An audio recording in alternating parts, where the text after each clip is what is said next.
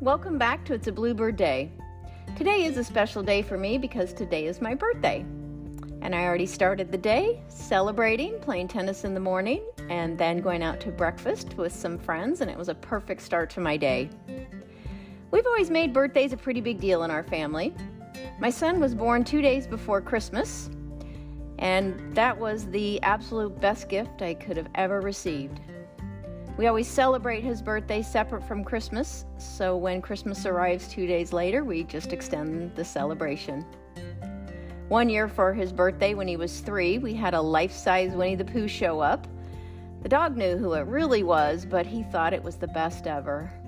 And I thought, you know, that is really what birthdays are supposed to be all about looking forward to that special thing that happens each day.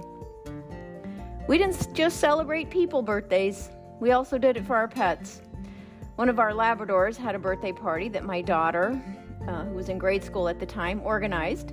Invited all of his friend, who the neighborhood dogs, to come over, and she had bobbing for rawhides, a pinata filled with milk bones, and of course, party dog favors when they all left. The guinea pig Nibbles wasn't left out. She also had a birthday party.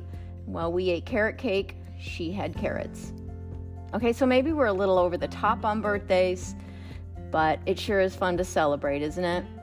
How do you feel when your birthday rolls around? Are you the one that looks at the past like, oh gosh, I'm already this many years old? Or what can I do on my special day today? I've been on both sides of that. I've felt different ways, different years. But when I was about 50, a group of my friends were talking about what to do on the big day. I'm thinking a nice dinner, something simple, and one of my friends said, No way, I'm planning something big. She was going to hike Mount Kilimanjaro, and she worked all year when she was 49 for that hike. And I walked away from that conversation thinking, yeah, that's the way to celebrate every year, looking forward to the next one.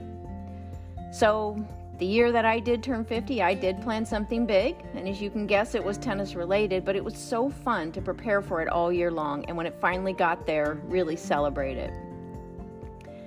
And so I have made that part of my birthday celebrations, whether it's something small or something big, to try and be like we were kids. Celebrate the day. It's your day.